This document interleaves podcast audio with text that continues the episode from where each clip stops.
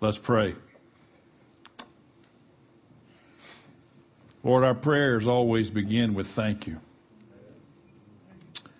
We come into your gates with thanksgiving and your courts with praise. We have gathered together this morning to do just that.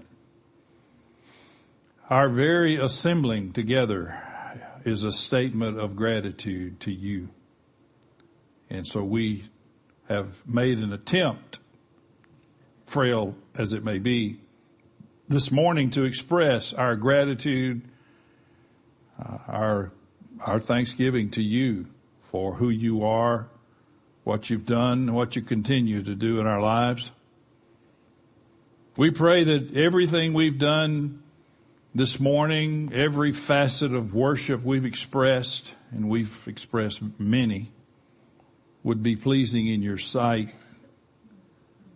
And we also pray that during this time when we open up your scriptures, uh, that you would anoint and open our eyes to see the truth of your scriptures and that each person would hear something from you today. I pray that you would help me this morning to, to expound on your word to handle it properly and to say the words that you would put in my mouth. I pray for every one of us to have hearing ears. We thank you for this time and I pray in your name. Amen. Yes, uh, um, we do referencing once again the, the Brother Charles getting his heavenly promotion. Um, we do grieve. It's right to grieve. Proper to grieve. Scripture says we just grieve. We don't grieve as those who have no hope. And and so we, you know, we know that uh, our brother, our the words have been used, spiritual father. Somebody, I think Scott Legg told him one time that he was his spiritual grandson. Brother Charles looked at him funny. I don't have any spiritual grandchildren. By the way, God has no grandchildren either. anyway, uh, life will move on and our lives are better and will be better because of the investment of Charles Simpson in not only our lives, but in this congregation. Some of you have heard me say, I'm not going to repeat the circumstances. In my personal opinion, had not he intervened 20, over 20 some odd years ago, standing right here, there would not be an abundant life church today, in my opinion. It would have went by the wayside.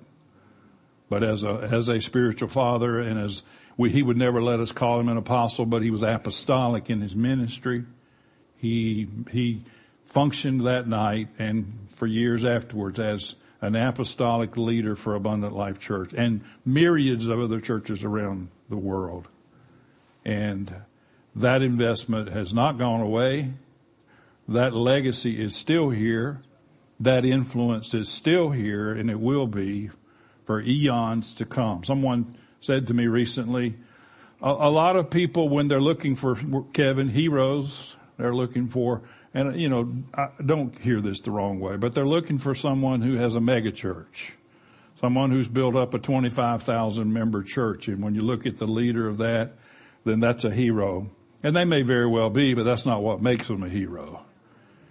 But someone said to me recently, if you could count, if you could count the numbers of human beings that Charles Simpson has influenced and touched either directly or indirectly around the world, uh, no one, no one would exceed that. Let's say it that way. There are a lot of other people who do the same thing, but the influence that this man had, in 1979, we had a conference in Mobile, just, just a conference for those who were connected to us, so to speak, and 10,000 people showed up.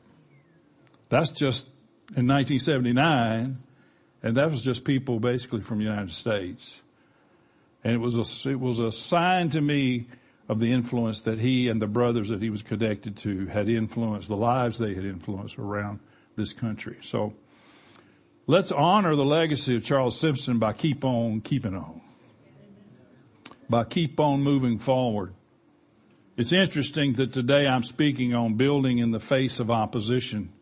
And here's a man who faced years of severe opposition and, and, and really enemies. Um, and so we find ourselves at the book of Ezra, uh, and we're calling it part four. And we, last week when we, or two weeks ago when we left off in chapter three, uh, we saw the elation of the Israelites over the completion of the foundation, just the foundation. Just the foundation caused them to get all excited. They were thrilled. I mean, they were singing, you know, blessed be God.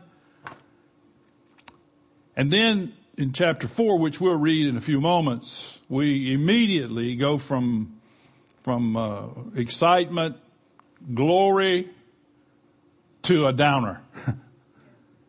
we immediately, we see their adversaries or their enemies.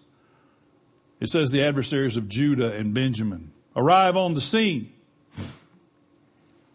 It's interesting that the scripture says they heard, and again we'll read it in a moment, they heard that they were building a temple to the Lord God of Israel. Building a temple to the Lord God of Israel. Those dastardly people. And what we'll find as we move on, and it may take us a while, but our intention here is to get through Ezra and move right into Nehemiah. But from here to the end of Nehemiah, there is and there will be, and we will see a continual opposition to the building of both the temple and the city. Can you say continual? It will never go away. In our world, in our time, we are being built into a holy temple. You and I and all the believers in the world, all those who have named the name of Jesus, all those who've been born again from above by the Spirit of God, we are being built into a holy temple, built together, everybody say together, built together into a dwelling place for God by the Holy Spirit. And so again, the parallel is there, the New Testament, Old Testament. It always translates into our world. And throughout this series, we've attempted to see how what happens to these people translates to our world. Ezra chapter 4, uh, we're going to read the entire chapter. Uh, if you can stand that long, would you please? If you can't, you're not going to bother me. Uh, matter of fact, I may go get me a stool. I know I'm, I'm just kidding. Um, I, I'm, I'm going to attempt to pronounce some of these names. I purposely did not read this in the New King James because if you have the New King James, you will find out why. Um, verse 1. Now, this was after the elation over the foundation. Now when the adversaries of Judah and Benjamin, some of your Bibles will, there will say enemies, heard that the returned exiles were building a temple to the Lord, the God of Israel, they approached Zerubbabel and the heads of fathers' houses and said to them, let us build with you, for we worship your God as you do. And we have been sacrificing to him ever since the days of Esarhaddon, king of Assyria, who brought us here. But Zerubbabel, Jeshua or Joshua, and the rest of the heads of fathers' houses in Israel said to them, uh, you have nothing to do with us in building a house to our God. But we alone will build to the Lord, the God of Israel, as King Cyrus, the king of Persia, has commanded us. Then the people of the land discouraged the people of Judah and made them afraid to build and bribed counselors against them to frustrate their purpose. All the days of Cyrus, king of Persia, even until the reign of Darius, king of Persia, and in the reign of Ahasuerus, it's easy for you to say, in the beginning of his reign, they wrote an accusation against the inhabitants of Judah and Jerusalem. In the days of Artaxerxes, Bishlam and Mithredath and Tabeel and the rest of their associates wrote to Artaxerxes, king of Persia. The letter was written in Aramaic and translated. Rehum, the commander, and Shimshai, uh, I wish I'd just say Jim Bob and John Boy or something, I don't know, and wrote a letter against Jerusalem to Artaxerxes, the king, as follows. Rehum the commander, Shimshai the scribe, and the rest of their associates. This is where the New King James gets interesting if you've got one. The judges, the governors, the officials, the Persians, the men of Erech, the Babylonians, the men of Susa, that is the Elamites, and the rest of the nations whom the great and noble, it says O snapper, or O snapper, or Oz snapper. It, might, it makes me want to go fishing in the Gulf of Mexico for some red snapper. But anyway, that's another. Deported and settled in the cities of Samaria and in the rest of the province beyond the river. This is a copy of the letter that they sent to Artaxerxes the king. Your servants, the men of the province beyond the river, send greeting. And now be it known to the king that the Jews who came up from you to us have gone to Jerusalem. And they are, watch this line, they are rebuilding that rebellious and wicked city they are finishing the walls and repairing the foundations. Now be it known to the king that if this city is rebuilt and the walls finished, they will not pay tribute, custom, or toll, and the royal revenue will be impaired. You can always get to the leaders through the taxes. Now because we eat the salt of the palace and it is not fitting for us to witness the king's dishonor, therefore we send and inform the king in order that search may be made in the book of the records of your fathers. You will find in the book of the records and learn that this city is a rebellious city, hurtful to kings and provinces, and that sedition was stirred up in it from of old. That is why, that was why this city was laid waste. We make known to the king that if this city is rebuilt and its walls finished, you will then have no possession. See the word power there in the province beyond the river. The king sent an answer to Rehum the commander and Shimshai the scribe and the rest of their associates who live in Samaria and in the rest of the province beyond the river greeting. And now the letter that you sent to us has been plainly read before me, and I made a decree and search has been made and has been found that this city from of old has risen against kings and that rebellion and sedition have been made in it and mighty kings have been, have been over, have been over Jerusalem who ruled over the whole province of beyond the river to whom the tribute, custom, and toll were paid. Therefore, make a decree that these men be made to cease that this city be not rebuilt until a decree is made by me. And take care not to be slack in this matter. Why should damage grow to the hurt of the king? Then when the copy of King Artaxerxes' letter was read before Rehum and Shimshai the scribe and their associates, they went in haste to the Jews at Jerusalem and by force and power made them cease. Then the work on the house of God that is in Jerusalem stopped and it ceased until the second year of the reign of King Darius, king of Persia. You may be seated. Opposition is inevitable. The building of the temple by Israelites showed the desire, their desire, to bring the presence of God back into his city, which was Jerusalem. They, we talked, we covered this in the first few sessions, but they built, they began to build so that they would uh, create this place for his presence. Again, Old Testament, they needed a building, they needed a, a holy of holies for God to come dwell among them in that place. New Testament, we are the temple. The temple today is our bodies and the collective of organically joined together people of God. That's where we are today. It also demonstrates to us His continued involvement among His people in purposes and promises. So we see they're seeking His presence and we see His involvement with His people. By the way, that's never stopped. That's never ceased. There's a little bit of, uh, of a theology running around out there called deism that basically says God created the world. He put us here and he took off for another part of the universe and one day he'll be back and until then we're on our own. He's not really involved with us. He just, you know, he's our God and he's somewhere. The problem is a lot of young people are buying into this. You know, it used to be everybody laugh at deism and now we got people buying into that. Well, that's another topic for maybe later in this message. But anyway, what we see in this chapter four, we see a window into how hostility attempts to destroy God's work.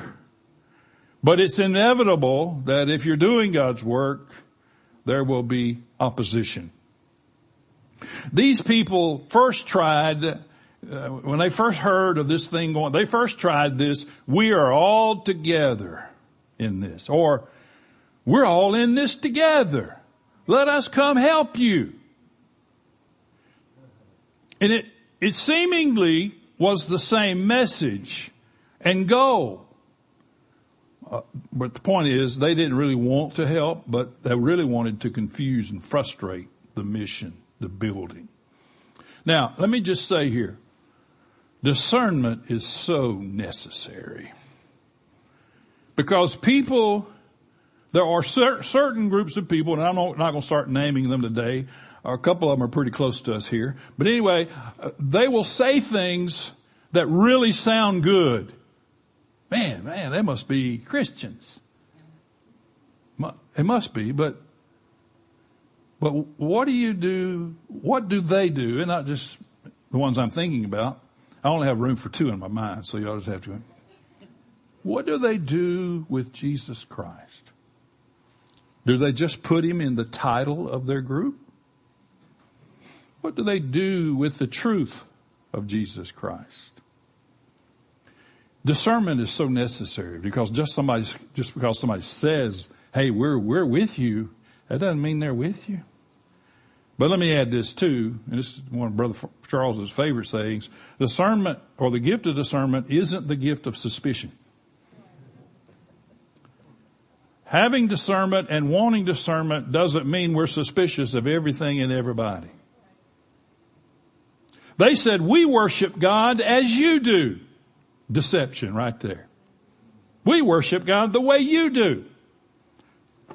This was not the discrepancy between, the two groups was not a matter of people agreeing on fundamental biblical doctrines and, and having differences on secondary matters. That, that's very common. I just met last week with a circle full of pastors here in Mount Juliet. We get together on a regular basis.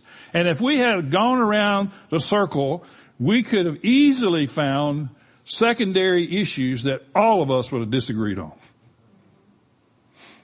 We don't major on those. But neither do we ignore. One year, one time years ago, actually I wasn't in the meeting. Rob was in the meeting. And there were a group of pastors and leaders in the community that were talking about who to get together with. And somebody said, we need to invite the Muslims. Well, that sounds all well and good except the whole basis of who we are is that Jesus Christ is the Lord and Savior. He's the only way, you know. At some point you gotta recognize that just because somebody sounds good and says good things, you gotta have discernment and you gotta understand that this is not just somebody having agreeing fundamentally on biblical doctrines, having secondary issues. This is a violation. This opposition is after the heart of the gospel. And these guys, they were after the heart of the gospel. They were not wanting to join with them in the building of these walls, but they wanted to dilute the message that was being presented and therefore compromise the mission. And our opposition, and by the way, I'll get back to it, but our opposition, while it comes in the form of human beings, our enemies are not human beings. We gotta have strategies about how to deal with human beings, but we can't see them as the primary enemy. I'll, I'll come back to that. But when people come to us and they pretend to be a part of us and they want to sidle up next to us and, oh yeah, I'll help you build, what they really want to do is dilute the message so that they can compromise the mission. And these guys were not having anything to do with that. The heart of the gospel. What do people do with the gospel? Well, these people said, since, since we were brought here by the king of Assyria, we've worshiped God the way you do. Uh, in 2 Kings 17, I'm, you're not going to turn, but I'll put a couple of verses on this. You can if you want to. On the screen. But it says at the beginning, this is, this is, makes, anyway, at the beginning of their living, at the beginning of their living there, they did not fear the Lord. Therefore, the Lord sent lions among them, which killed some of them. Uh huh. So you don't want to go to church today? Have I got a word for you? So the king, he said, wait a minute, we can't have, you know, they're in God's country and they're violating and they're not, they don't fear God. And God said, well, I'll get you attention. The king sent one of the exiled priests back to Bethel, which is interesting because Bethel means house of God, to teach them how to worship God. Hmm, Lord help me. There's so many roads I could go down right here. Scripture says, no longer shall you teach people to know the Lord. You cannot teach a relationship with God. You can teach information about God. You can teach patterns of God. You can teach the principles of God, and we should do all of those, but you cannot teach relationship. Relationship happens.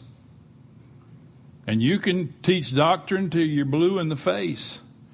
But until somebody gets it in here, it's just a bunch of information. King went and, I mean, the priest went and taught them. Verse 33 of 2 Kings 17 says, so they feared the Lord. Watch these two words. But also. They feared the Lord. Oh boy. But also served their own goals and their own gods after the manner of the nations from among, among whom they've been carried away. Yeah, we're going to worship God. They're also going to bring some of this other stuff with us that we had before. Some of these ideas, some of these doctrines. What have you done? You've diluted the gospel. It's a, they demonstrated for us a superficial nature of worship.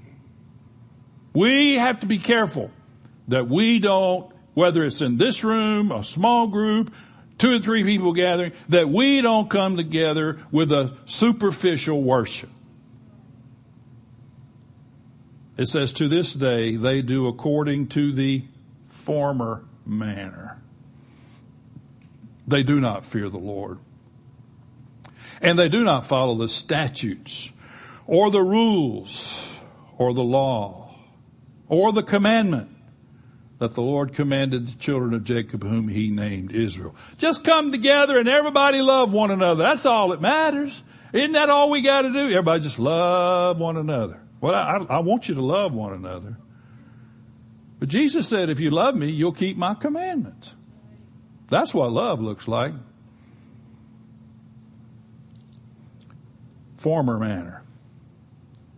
Now, I painted all of that because these people said, since this king brought us from Assyria, to here and placed us here, we've been worshiping the same God you have. But they hadn't. And that's why Zerubbabel and the other leaders said, you have nothing to do with us. We alone will build to the God, Lord God of Israel.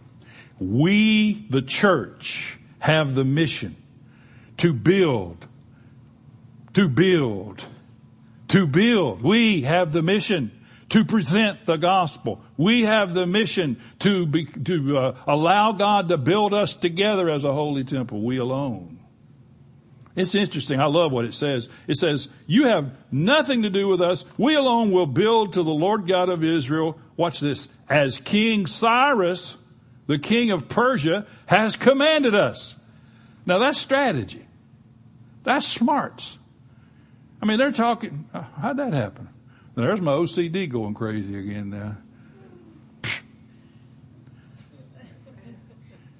They're talking to the, and the, you know, Cyrus told us we had to do this. Not the king of Israel, the king of Persia. So we, he commanded us to do this. I like it. Now, we have to point out that as they refuse their help, this is not narrow-mindedness. It's not rude. It's not, they're not being rude. But it's a conviction. So everybody say conviction. We need a little more conviction. It's a conviction that God is to be worshiped in the way He ordained and prescribed rather in ways which suit us. If we want to worship God in ways which suit us, we will worship God, but we'll also bring some of the former manner with us. Because the former manner is always about us. And in our, our world, building for God can only be done on the foundation of the apostles and prophets. By the way, when you see that line, built, built together on the foundation of the apostles and prophets, the foundation there is not the, those men as human beings, but it's the truth that they taught. It's the truth of the gospel that they espoused. Okay, back to my quote. I'm quoting myself, by the way. Building for God can, you don't have to worry about plagiarism when you do that, can only be done on the foundation of the apostles and prophets as living stones, embracing the pure, unvarnished truth that they taught.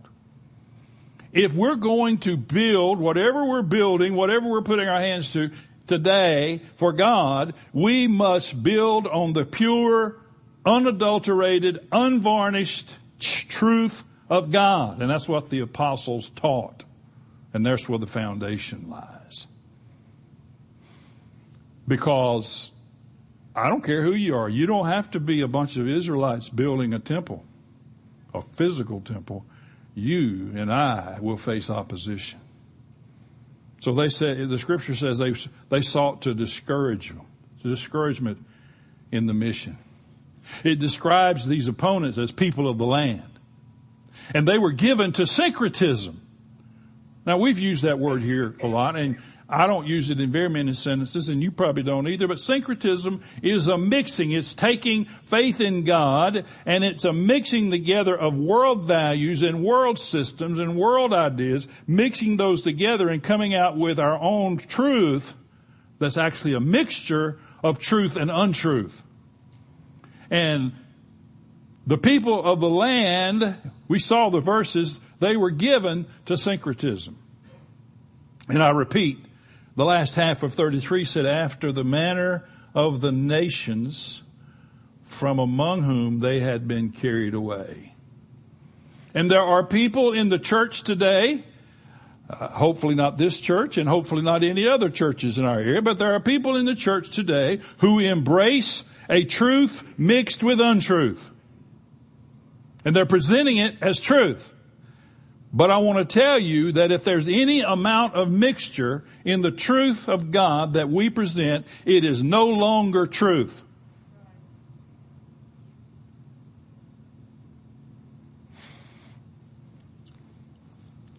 It said it made them afraid to build. They made them afraid to build. What is it about human beings when we face the first amount of adversity, opposition, that all of a sudden we're afraid to build? It said they sought to discourage them. Discouragement there is an interesting word. It really means, it's actually two Hebrew words, and it means to weaken or slacken our hands. And I'm thinking of Jesus said, Someone puts their hands to the plow. Don't look back, put hands to the plow. To discourage you and me is to cause us to let go of the plow and to weaken or slacken our hands. And this is what they were trying to get them to do. In their case, they were trying to, in some ways, a physical slacking and weakening so that they would put down their implements, their tools and stop working.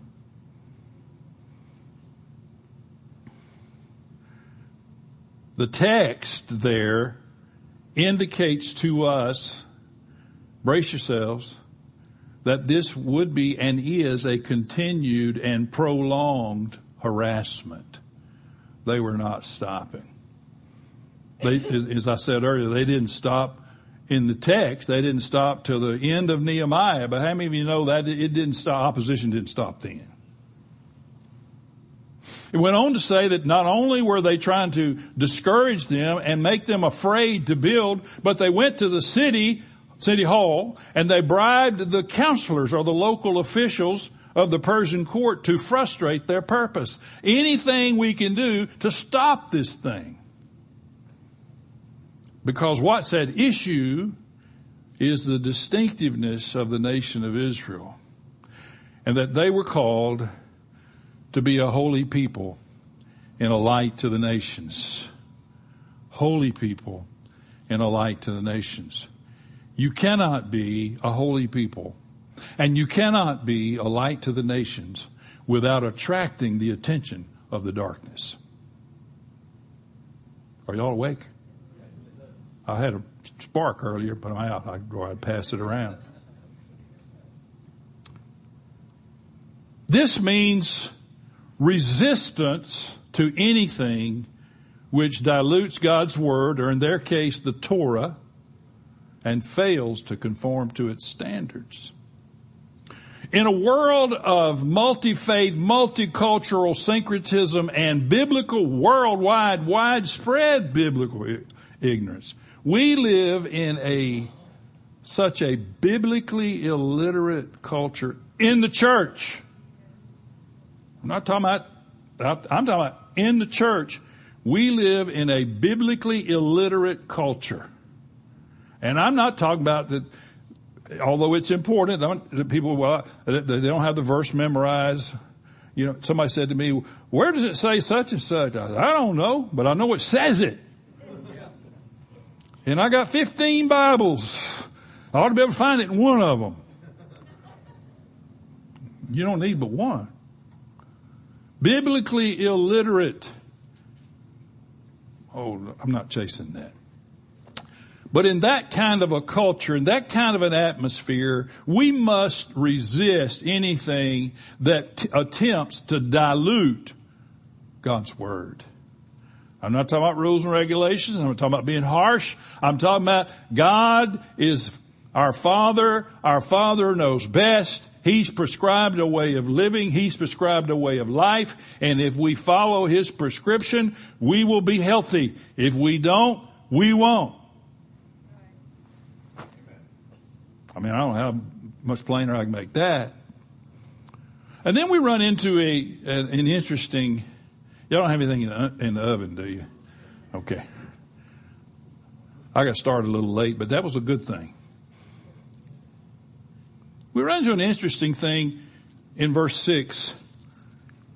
The majority of uh, commentators, the majority of Bible scholars, the majority of theologians, theologians that I read say that verse 6 through 23 is actually a future occurrence.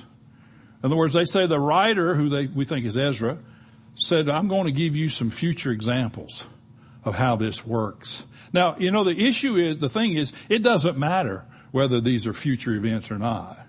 The point of putting them in here was that we could learn from what happened before. And so verse 6 is one account, and then verse 7 through 23 is the letter to Artaxerxes and all that. I'm not going to go back over all that again, but I'm going to say this. The attempt, and we see in these passages and in this letter, is to marginalize the opponent's of the system of the king. To marginalize is just simply to try to place someone in a position of a minor or marginal importance, significance. or relevance. You don't have to, you don't have to uh, watch much till you discover uh, that the mainstream media and mo- let me say it this way: most of the mainstream media uh, are opposed to Christianity. That's no secret. I remember in 1980 when Ronald Reagan was first running for president.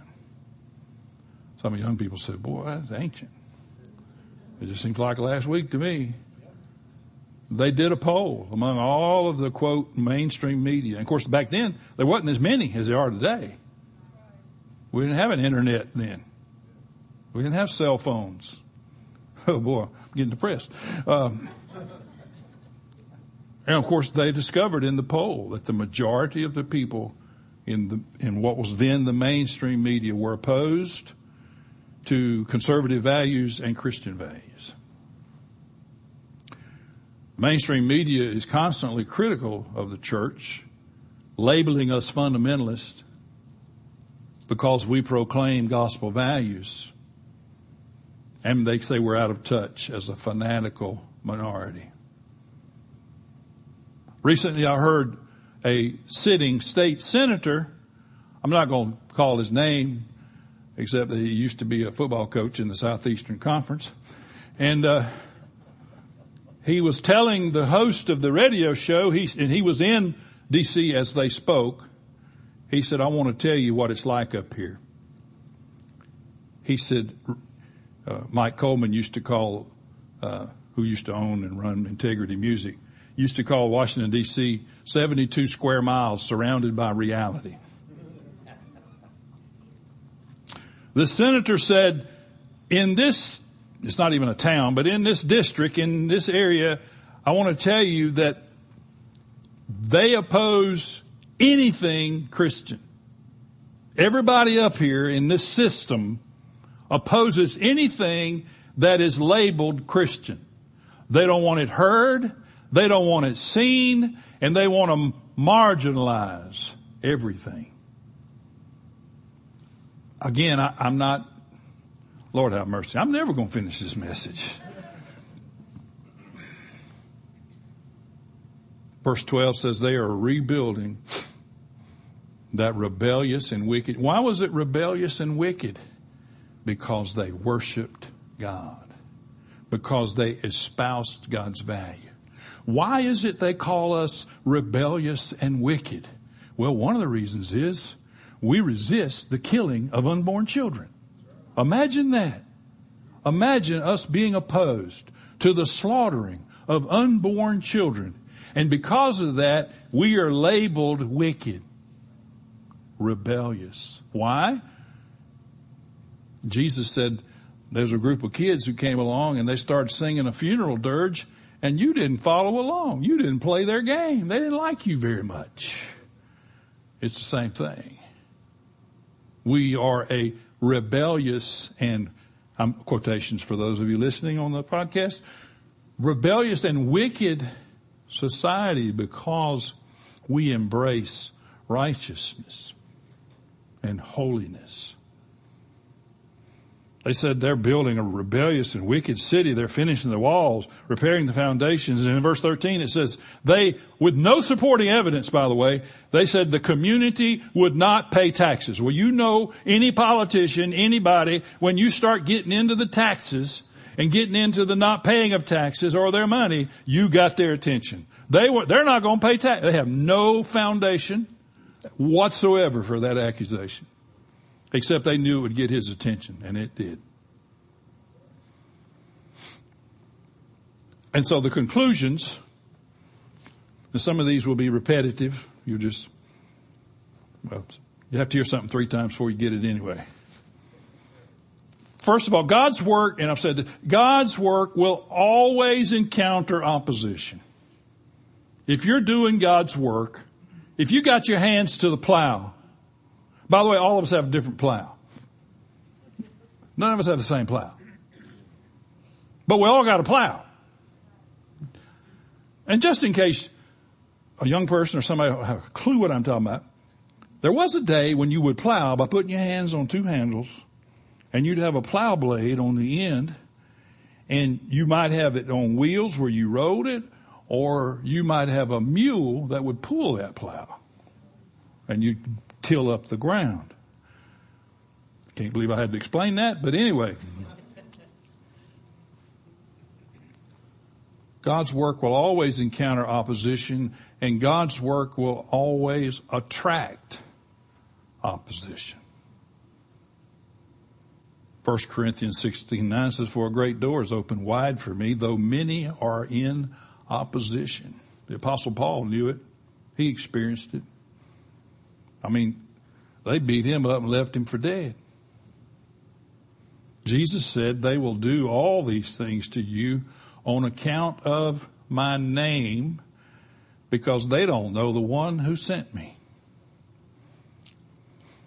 Now none of us, most of us, maybe none of us, have ever experienced the type of opposition that the people in the scriptures experienced. But we get opposition nonetheless. Opposition comes in many forms. In the case of their, our story, they tried flattery. That didn't do it. Then they moved into lies. Bribery, to bribing the local officials. They appealed to the law and they tried the use of force. I want to tell you that sometimes the opposition to God's, to the building for God, sometimes, many times the opposition is the person looking at us in the mirror. Because sometimes we're the, you know, we have met the enemy and he is us. Sometimes the opposition is maybe our best friend. Sometimes the opposition is the dropping of our hands and doing nothing or subtlety and apathy or as Barney Fife says, apath- uh, apathy. I can't even say it. In a commentary on Zephaniah, a, a Scottish theologian by the name of George Adam Smith wrote this, the great causes of God and humanity are not defeated by the hot assaults of the devil, but by the slow, crushing, glacier-like mass of thousands and thousands and thousands of indifferent nobodies. God's causes are never destroyed by being blown up, but by being sat upon. It's not the violent and the anarchical whom we have to fear in the war for human progress, but the slow, the staid, and the respectable. Sometimes we don't venture out into wherever we're supposed to be because we're afraid of what it might look like or what people might say about us. I'm not advocating intentional antagonism or, or just doing something for the sake of antagonism.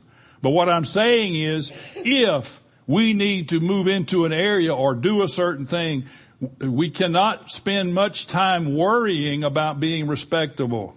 We've lost that already. Here's the most important part of the whole message, I think, and that is understanding the source of the opposition.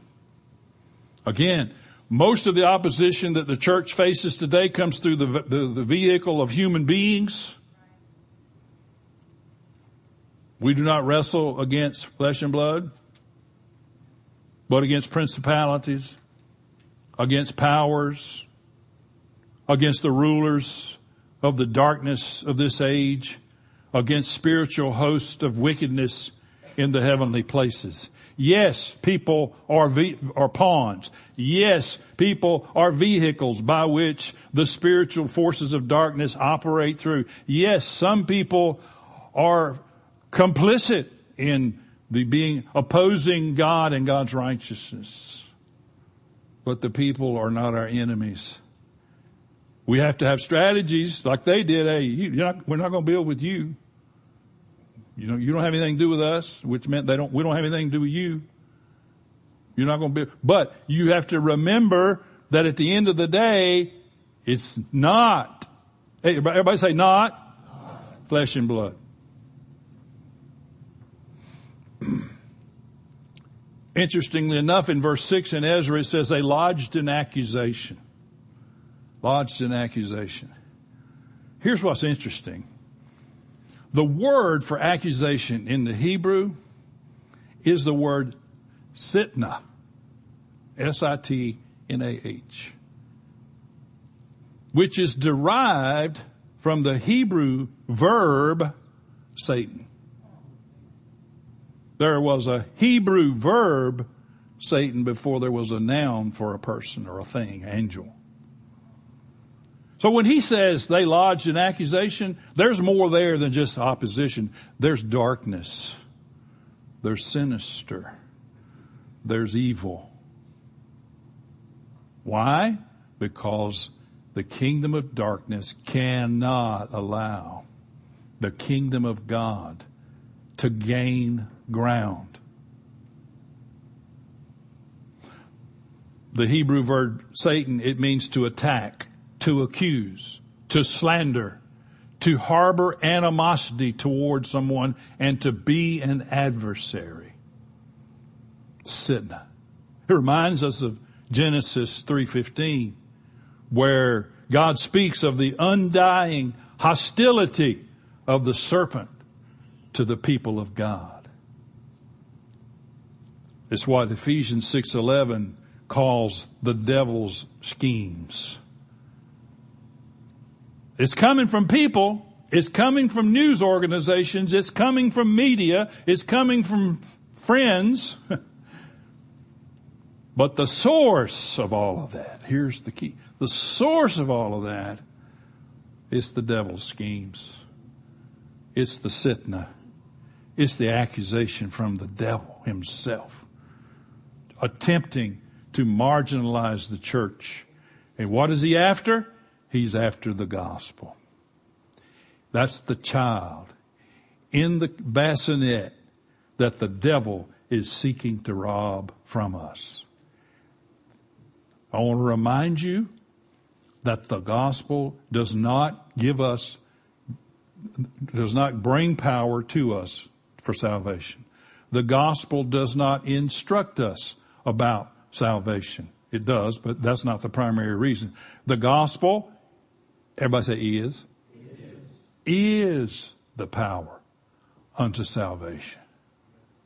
The gospel, and this is Romans 1.16 if you're taking notes. The gospel is the, the power. The gospel is, I know I'm beating this home. I said you had to hear it three times. The gospel is the power of God unto salvation, which is why the enemy wants it so much. Why he wants to rob anything, any opposition we face as the church or as individuals, as followers of Jesus Christ. It's always about the heart of the gospel. He uses accusation and he uses discouragement to try to stop us from building for God. Sadly, as Rob pointed out last Sunday, sadly, by the way, if you're if you're interested in the future thing, six through twenty-three being the future, verse twenty-four, most of those same theologians believe that when it says "then the work," then the work, now uh, the writer goes back to the present time. Again, it doesn't matter one way or the other, but it does say then the then the work on the house of God that is in Jerusalem stopped, and it ceased until the second year of the reign of, of Darius, king of Persia. Darius came uh, before Artaxerxes. Nevertheless, the work came to a standstill is the key. See, some of that other stuff's interesting, but please don't get bogged down in it. Came to a standstill. Until. I like that until part. The problem is, of course, you're getting, you're about to go to sleep and get hungry, but the problem is we, we can't get past it until today. Next, next week we'll deal with the until, but until the second year of the reign of Darius, king of Persia. But the problem is they stopped work. So the discouragement worked. The accusation worked. Everything the enemy had tried worked because they got afraid they dropped their hands and they quit doing what they knew to do to build for God. What have you dropped? Whoo! What is it that you have ceased putting your hands to that you know God has called you to do? Now, let me hasten to add, we're, we're not talking about a worldwide ministry, not talking about getting on TV, not talking about anything visible necessarily. People get so intimidated when we start talking about this because they think we're trying to get them to start this, this big ministry. No. What is it? What is it? What's the little thing that God has called you and told you to do that you're not doing or that you were doing and you stopped? You ceased because of opposition, because of an adversary, because of whatever you faced. What is it that you have ceased? I want to tell you today, put your hands back on the plow. God will help you. I, I understand. I mean, I, I resign every Monday. Nobody but my wife knows about it, but I resign every Monday. I understand wanting to quit. I've quit so many times. Maybe I get a signing bonus if I can, anyway. But the, but if you put your hands back on the plow, you'll find God's hands there with you. And have the courage to say to the enemy, you, you don't have anything to do with us. You don't have anything to do with me.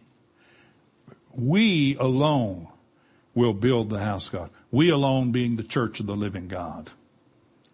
And we will embrace the veracity of the gospel and not allow it to be diluted. Could you say amen?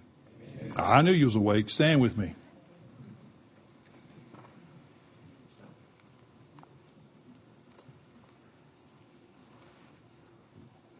Lord Jesus, I pray that you have said more than I have. And I pray that this word has found itself into some fertile ground. That we as your people would continue to build, continue to apply ourselves, continue to keep our hands upon that plow in whatever field it is you have us moving so that we could see the advance of the gospel of the kingdom of God and that we would see people's lives change because as they hear the gospel of the kingdom of God, that they would be introduced to you, the king of that kingdom. So help us, Lord God. Help us to resist the opposition. Help us to ignore the accusations.